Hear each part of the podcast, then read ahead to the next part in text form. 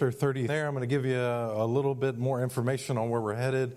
And next week, it's going to be back to the book of Acts.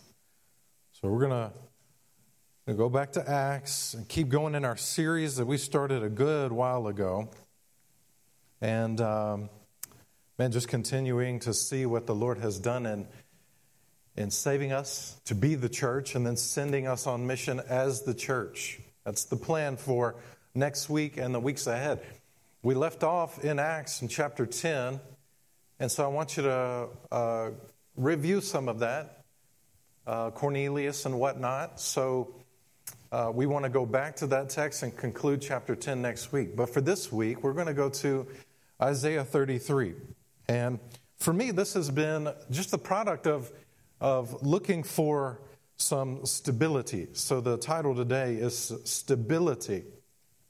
You know, the past months we've been, um, you know, thrown for a loop in a lot of different ways. And I think in my own life, I look back to at least a couple of years ago and I'm like, man, my life has been in such turmoil as I tried to finish school.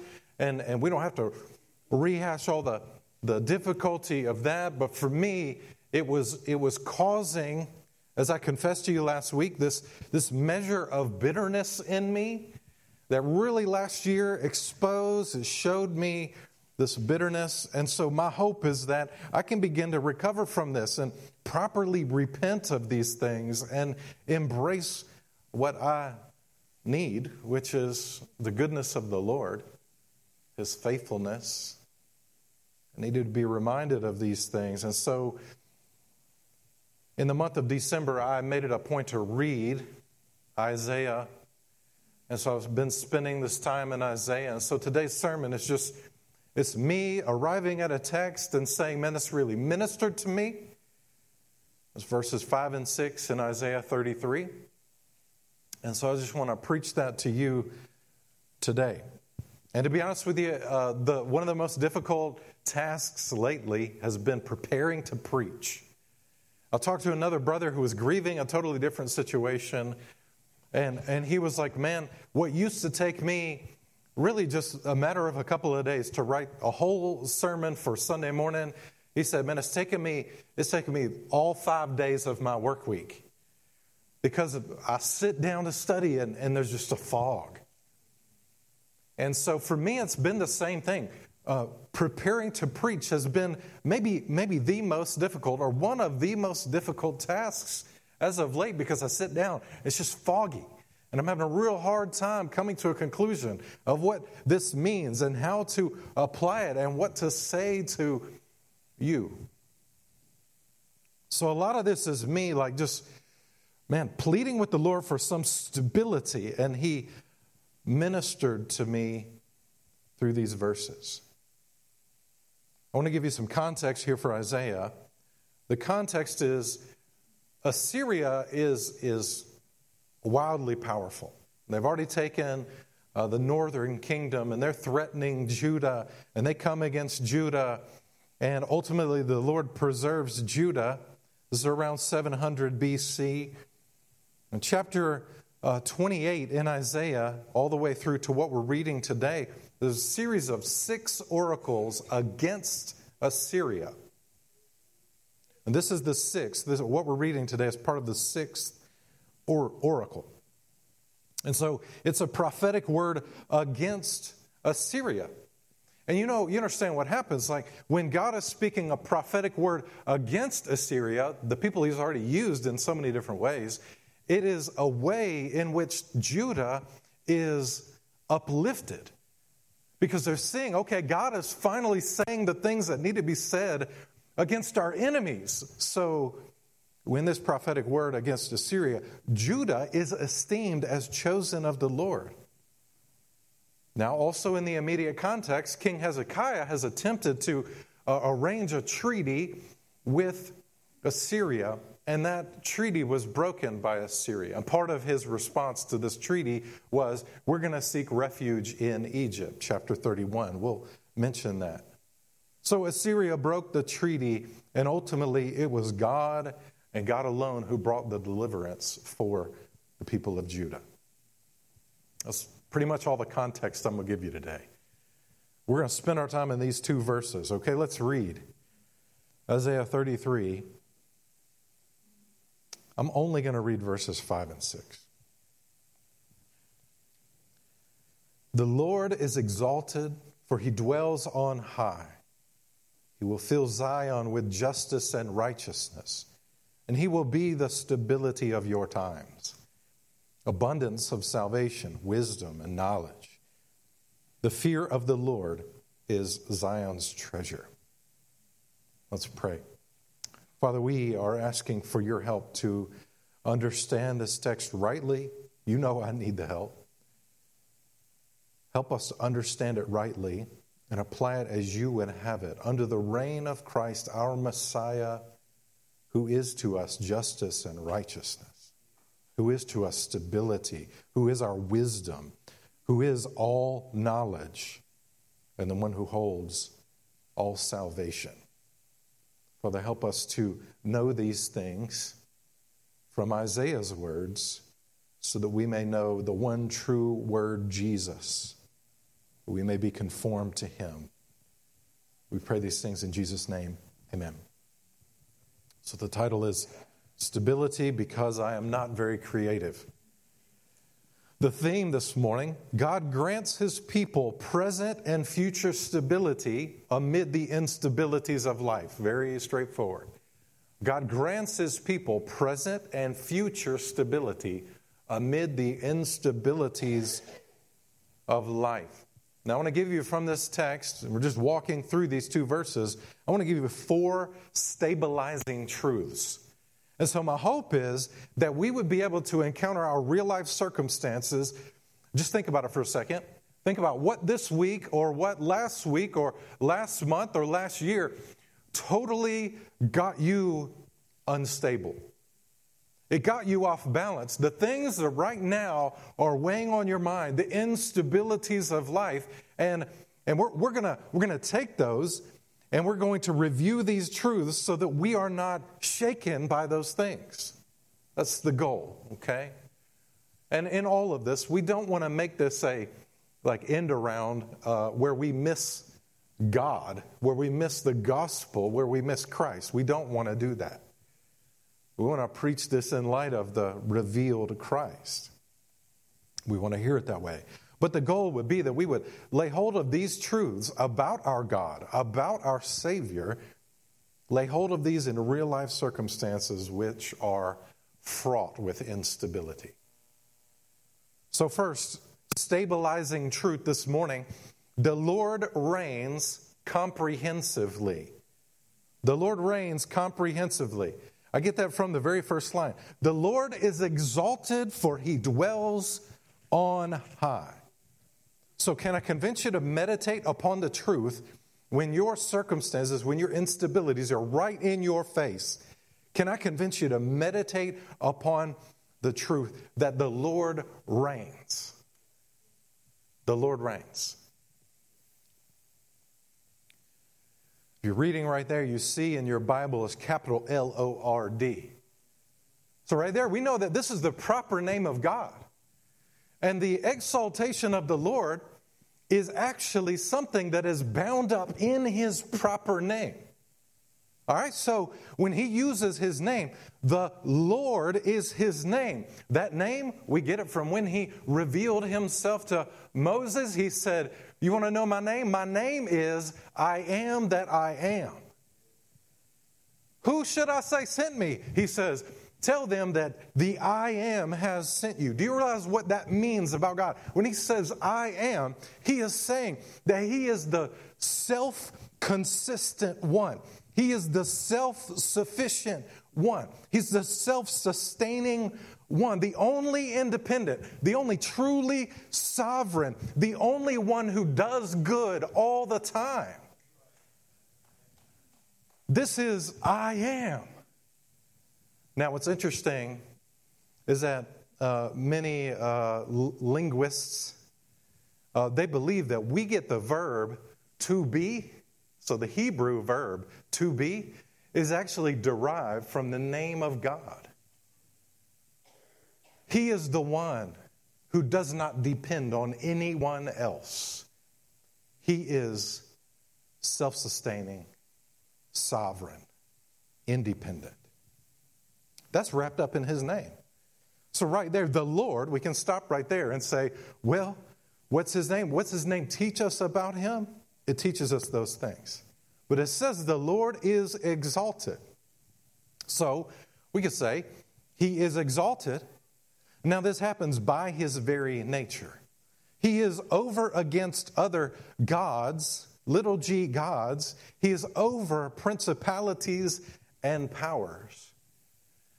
I was reading about this exaltation, and I came across uh, a story about uh, the, the prime minister in, in Cambodia some years ago. He, he wanted to change his title to, uh, to this. This is how it would, uh, this is how it would translate properly. Lord Prime Minister and Supreme Military Commander. All right? Can you imagine? This is, this is my new title. More literally, this is how it reads, and I really like this Princely, exalted, supreme, great commander of gloriously victorious troops. Do you see what's happening here? This man has taken basically his status, which was given to him by an election of some kind in a parliament in Cambodia, and he has he has taken this and he has exalted himself to a place that really was given to him by somebody else. You see the difference about God? He is exalted over his creatures because he has always been, and by his very nature and status, obtains that spot of exaltation. He's exalted over his creatures. He's exalted over the works of his hands, over every nation, every scheme, every event in your life. He's exalted over that. Every single circumstance we encounter. And we can say with Exodus 15 11, Who is like you, O Lord, among the gods? Who is like you, majestic in holiness, awesome in glorious deeds, doing wonders? And so, as the exalted one, the, the truly sovereign one, his reach does not stop and his knowledge has no end. And so, one theologian, Abraham Kuyper, he said, there is not a square inch in the whole domain of our human existence over which Christ, who is sovereign over all, does not cry, Mine. He is exalted. There's also a flip side of this, and we want to make sure we understand this rightly. He is exalted, but as the word calls us to, we must exalt him. Now, this doesn't mean that, that he's only exalted when we make him exalted. Here's how it works out. Like, we, we have used the language, y'all have heard it, and it's, we understand what people mean, but let's take it for face value. When we say things like, you come to Jesus and make him the Lord of your life, it almost has an assumption in it that says that he's not already Lord. So understand that he is exalted, he is Lord by his very nature. But in the sense that we must exalt him, we have a response to his exalted status. No, you don't make Jesus the Lord. You actually just come under his reign and stop rebelling and running from him. We surrender our demands to run things that we insist on being God, that we see ourselves as the exalted ones over our own lives. And so we come to Him. It is giving up that rebellion, it is gladly submitting ourselves to His Lordship. It is that life changing confession Jesus is Lord, by which no one can say this without the help of the Holy Spirit. Jesus is Lord. Outside of his lordship, we're just living the lie that we have control and we have good ideas about life and morality and purpose, whatever else you can think of. We're just living that lie. No, he is Lord. Now submit to him, exalt him as Lord. Now, even without the verses that follow, this first stabilizing truth, it ought to be a comfort to God's people. It gives the security and the confidence that we need automatically. your one commentator, he says, uh, he calls this actually, this, these verses here, he calls this an uprising of the Lord, which produced excitement among the people and astonishment among the nations. So we could stop right here and say, The Lord is exalted, and you could remember this stabilizing truth, and it ought to give you comfort, Christian, because He's in control. Can I convince you to take your thoughts captive in Christ, to abound in the truth that the Lord reigns comprehensively? Second, second stabilizing truth. Let me get a sip.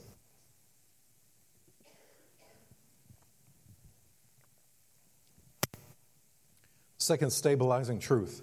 The Lord promises assuredly. The Lord promises assuredly. You continue there. The Lord is exalted, for he dwells on high. That's really a repetition there. He will fill Zion with justice and righteousness. He will fill Zion with justice and righteousness. Now, in the process of these events uh, with Assyria and Judah, God proved that He was in control when Assyria was turned away. Ultimately, He got involved.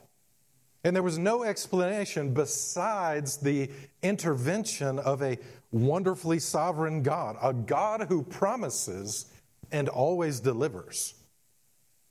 The other side of his promise ensures his people this future of justice and righteousness. Now, when we read Zion here, this is a reference to the people of God, to Jerusalem, but it also has application for us in heaven and the New Jerusalem.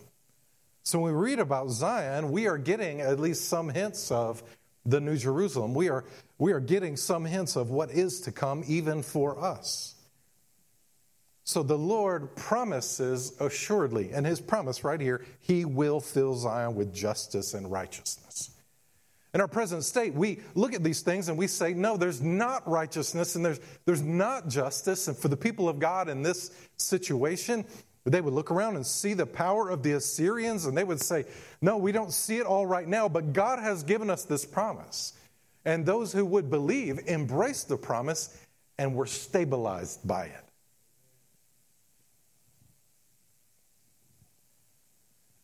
You know, in text messaging these days, we use abbreviations. You know, BTW, by the way, uh, LOL. Of course, you don't really do that anymore. You got emojis. Well, there's one that we use, we see it a lot on uh, social media groups.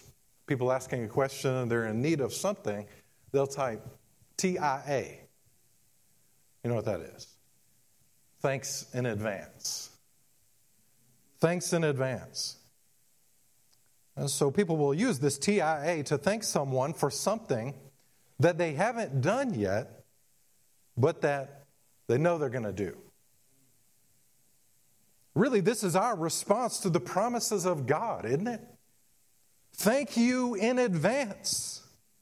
Worship you in advance. Praise you in advance because we serve the only God whose actions are done before they happen. Let me explain that. We serve and we worship a God who is exalted over time and not subject to it. So when we're looking throughout the, the, the, course of history, God sees all of it at one time as one single event. See, we don't even, we can't even comprehend the knowledge of God in these things. So when He says, I will fill Zion with justice and righteousness, it's as good as done. Thanks in advance, God. It means that God is the only one who has a sure word. It means that only He can be trusted completely and absolutely. Only He knows the beginning from the end, the Alpha and Omega. Only he can take an Abraham who says, Hey, wife, tell him, tell him that you're my sister, so everything's going to be okay, and make that guy the father of our faith. Only he can break through the Hagar shortcut and show himself to be the promise keeper. Only he can take worldly people wanting the reign of an earthly king and make them know that he was the only king that they ever needed. And that's just a few examples, but he promises assuredly and he delivers every time.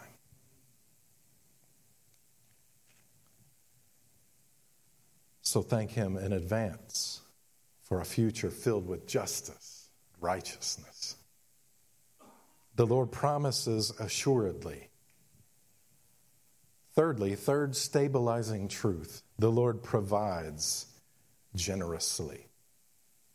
The Lord provides generously. You see in verse 6, Isaiah 33 6, and he will be the stability of your times, abundance of salvation, wisdom, and knowledge.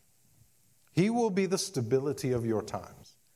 Now, get this in its complete fulfillment, times speaks to the future consummation of all things. Now, there was an immediate fulfillment in that he turned away Assyria. And that gave them a foretaste of what it would be like. But the complete fulfillment is the consummation of all things when everything comes under the reign or dominion of Christ in, in our visibility. Remember, Hebrews says right now we don't see everything as under that reign, but it's coming because he is working it toward that.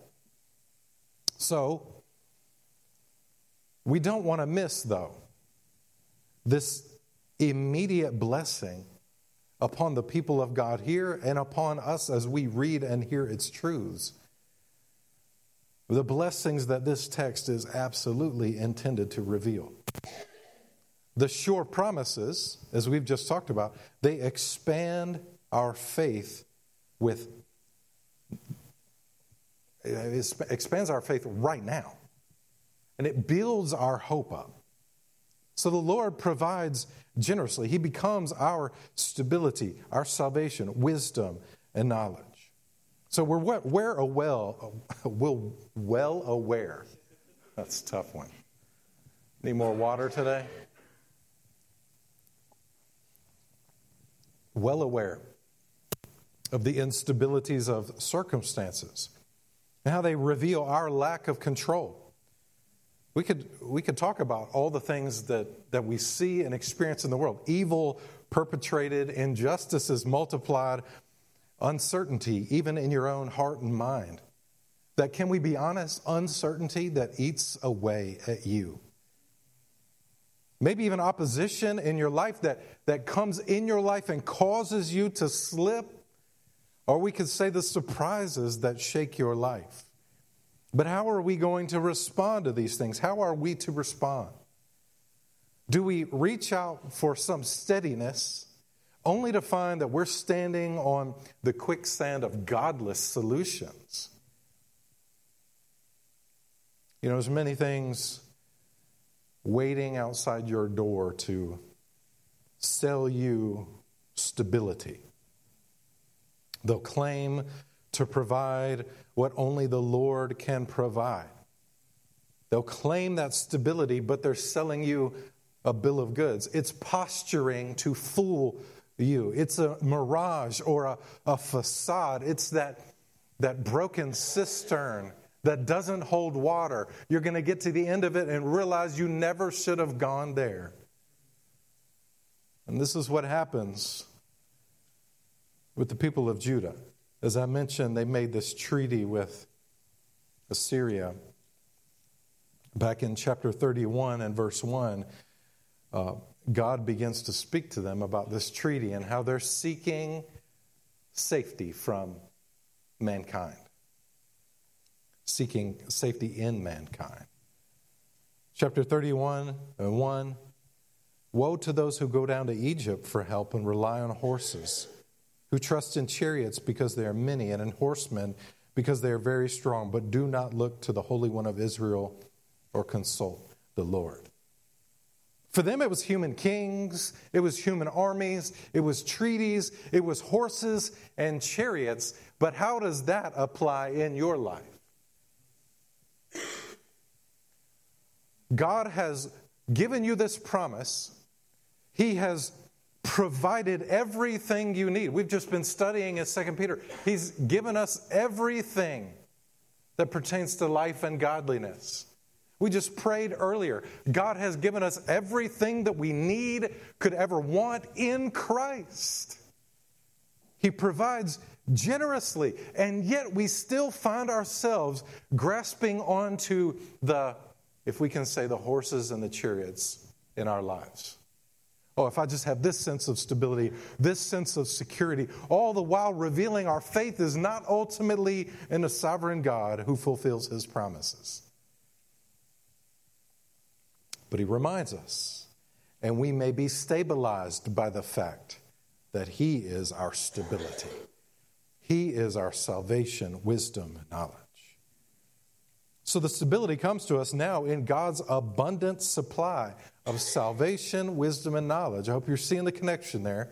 He gives us this stability. It comes to us in these ways salvation, wisdom, knowledge.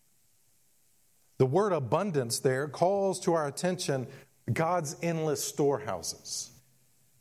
And I know you've been either on one of those massive farms or, uh, you know, one, one of those places where they store corn or cotton, and it, it feels like there is just endless amounts of corn here. There's endless amounts of cotton here. As far as you can see, piles and piles. You look inside the silos, it is endless. It's kind of the picture here. This is God's storehouses. You remember, as we quoted recently from Malachi, he, he challenged him and said, See if I don't open the storehouses of heaven. This is what we're talking about here. When we see abundance, it's those storehouses. The pulpit commentary says this is God's constancy of his provision. It's the generosity with which he gives these things. And you know the promise from the word. You ask for wisdom from God, and what does he do? He gives it generously. I'll challenge you when's the last time you asked God for wisdom? God, give me wisdom. That's exactly what Solomon did. He prayed for wisdom when he could have asked for anything else. But he knew, Proverbs 9:10, that the Lord, the fear of the Lord, is the beginning of wisdom. And we could fast forward to Colossians 1 28. Paul saying to the Colossians, Him we proclaim, Jesus, we proclaim, warning everyone and teaching everyone with all wisdom that we may present everyone mature in Christ.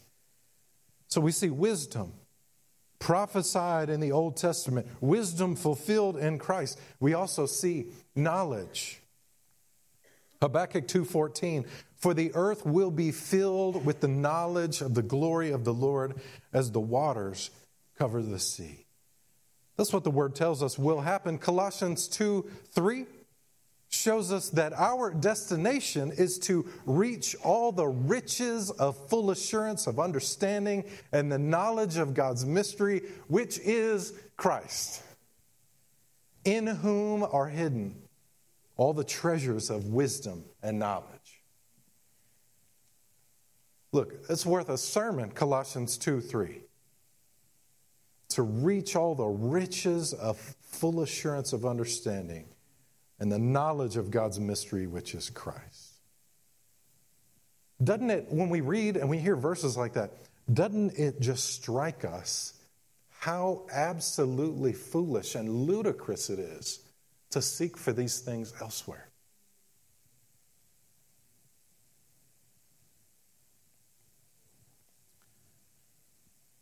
Wisdom is in Him, knowledge is in Him, and then salvation. Isaiah 12, 2 Behold, God is my salvation. I will trust, and I will not be afraid. That sounds like somebody who is stable, doesn't it? I will trust, and I will not be afraid, for the Lord God is my strength and my song, and he has become my salvation. And then we read in Acts chapter 4 there is no other name under heaven given among men whereby we must be saved. Salvation prophesied, salvation delivered because God keeps his promises. And I feel like I need to say it again there's no limit to the wisdom that he gives. There's no stop to the knowledge that is found in him.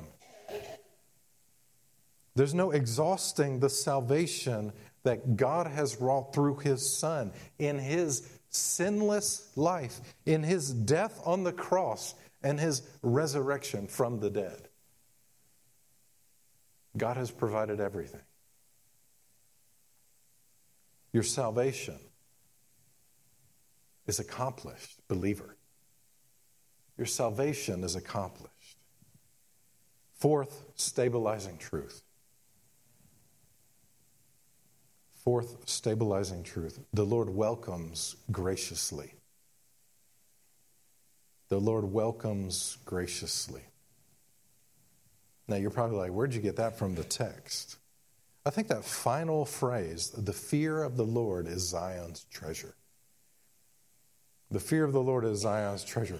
Now, some of your versions may read his treasure. That's a better rendering. The fear of the Lord is his treasure.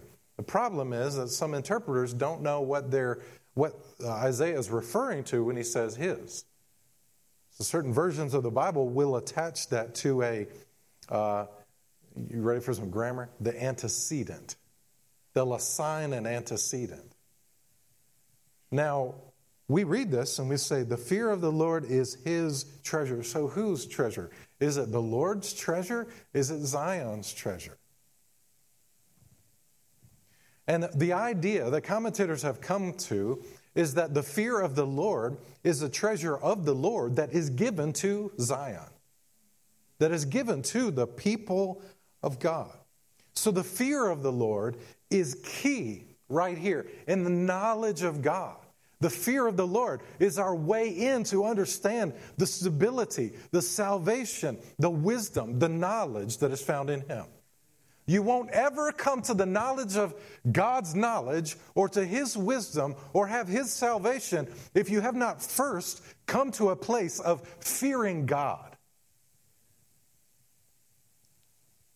The fear of the Lord is His treasure.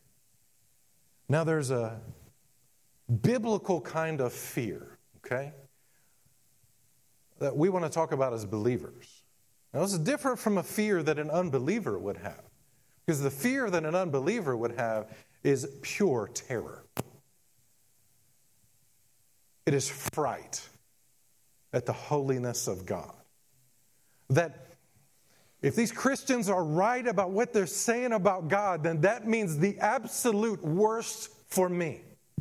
It's that kind of terror for the unbeliever. But for the believer, the fear of the Lord is something that is very balanced. It gives us the weightiness of God's holiness and judgment. It causes us to reverence Him, to respect Him. And so, as you've heard me refer to before, you know, this language like Jesus is my homeboy or like God is my buddy, okay, that doesn't quite do it justice. No. No, we have this weightiness of God's holiness, His judgment, His righteousness. But at the same time, we also receive in the fear of God a welcome into His kingdom wherein we worship Him and we know Him. Hebrews 12, 28 and 29, you've heard it a lot from, from me. Let us be grateful for receiving a kingdom that cannot be shaken. That's stability. You come into that kingdom, you're stable, you're secure. Let's be grateful for receiving a kingdom that cannot be sh- shaken. And thus let us offer to God acceptable worship with reverence and awe. For our God is a consuming fire. God's relationship with his people brings them to the proper place of fear. We can really say the, the phrase fear of God is in some ways parallel to salvation. Nobody has salvation without having the fear of God. Now, think about fear in the way that God relates to his children, as opposed to those who are not his children. As a father, I have no expectations upon all the children of the world to have a healthy, balanced fear of me. Those children that are not my children, not worried about them. But you know, I do expect, I do expect my own children to develop a balanced, healthy fear, a respect, some kind of, if I can use this word, some kind of reverence for me as their father. There is a unique expectation upon my children that I do not put upon the children of the world. Now, when it comes to God, God designed it this way, really, in the family, to be a faint reflection of the way He is to be feared as Father. He makes sure that His children are coming to that right kind of fear the fear that avails them to all of who He is. Now, the, the word here the fear of the Lord is Zion's treasure. The fear of the Lord is his treasure. And this is where we get to that, right? Whose, whose exactly is it? Proverbs 10:22 says the blessing of the Lord makes rich and he adds no sorrow with it. I want to ask you a question though. What kind of riches should we desire? Where is our true treasure found? And certainly not in the the, the things subject to human measurements. You can ask anybody in the world their idea of what is treasure to be had, but all of those things are unstable. You want to put your treasure in the stock market? You want to put your treasure in the housing market? We've all seen what happens to those things. They are wildly unstable. The verse implies that with human treasures, those things that we would typically identify as riches or treasure for, for us, the verse implies that with human treasures comes more sorrow. But the kind of riches the Lord provides does not come with more sorrow. Proverbs 15, 16, better is a little with the fear of the Lord than great treasure and trouble with it. Do you see how we're starting to distinguish treasure in the economy of God versus the treasure that we typically look for as humans? The treasure we receive from the Lord in the fear of Him leads us to safety, it leads us to security, it leads us to stability. Now, as it reads, this treasure it reads, The fear of the Lord is not something that we simply create for ourselves. That's the, when it talks about how this is His treasure, so it's a treasure that belongs to God that He is giving to His people. So the fear of the Lord is actually a gift in this context. So it's not something that we just come up with, like me and you can sit down and really just start to fear God. I just feel like I'm, I'm fearing God. No, that's not the case. It's something that is given as a gift by God. He grants us the fear of Him. So the question here is not, would you develop a proper fear of God? The question is, is God's word speaking to you and creating in you a right fear of Him? He grants this, He gives this. And if that's the case for you, as we conclude, declare that to us. Declare to us that you're willing, you're ready to follow Jesus, to surrender to Him. He'll welcome you graciously. And until you do, you're vulnerable to the enemy's sway. You're subject to the prince of the power of the air. Now, it may be that, like, right here, you could do a bit of examination. Okay, I'm somebody that claims to know Jesus, but does my life really show my fear of the Lord? Would somebody come to my life and watch me live my life and say, this is, this is a man or this is a woman that fears God? Or would they say, man, they got a lot of outward stability? Maybe they're confident, they're just confident in the wrong things. Maybe they're rich, just rich in the wrong things. Maybe they got it together, but they got all the wrong things together. There's no fear of God. Would that be what they say about your life? For the believer, as we come to our time of response, says our, our dear brother Sam Henderson, he was in the office this week. We got to talk about this text. He said, The fear of the Lord is a sanctifying grace from the hand of God. You considered that? The fear of the Lord is certainly a measure of God's grace, and it makes us more like Jesus. It completes us, it brings us to that confirmation to Christ.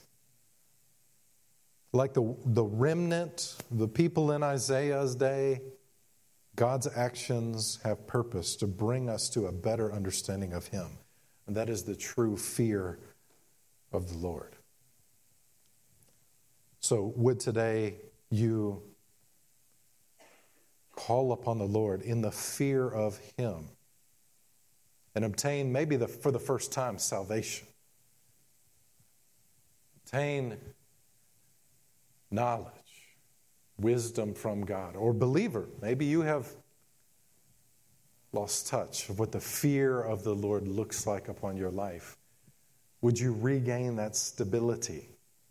Regain that salvation, the fresh understanding of salvation, endless salvation? Would you call upon Him for the wisdom that you need, the knowledge that is all bound up in Him? We're reaching out for stability. I don't know what this means exactly for my preaching, but I'm reaching out for it from the Word. And I know He's going he's going to help me find it, He's going to give it.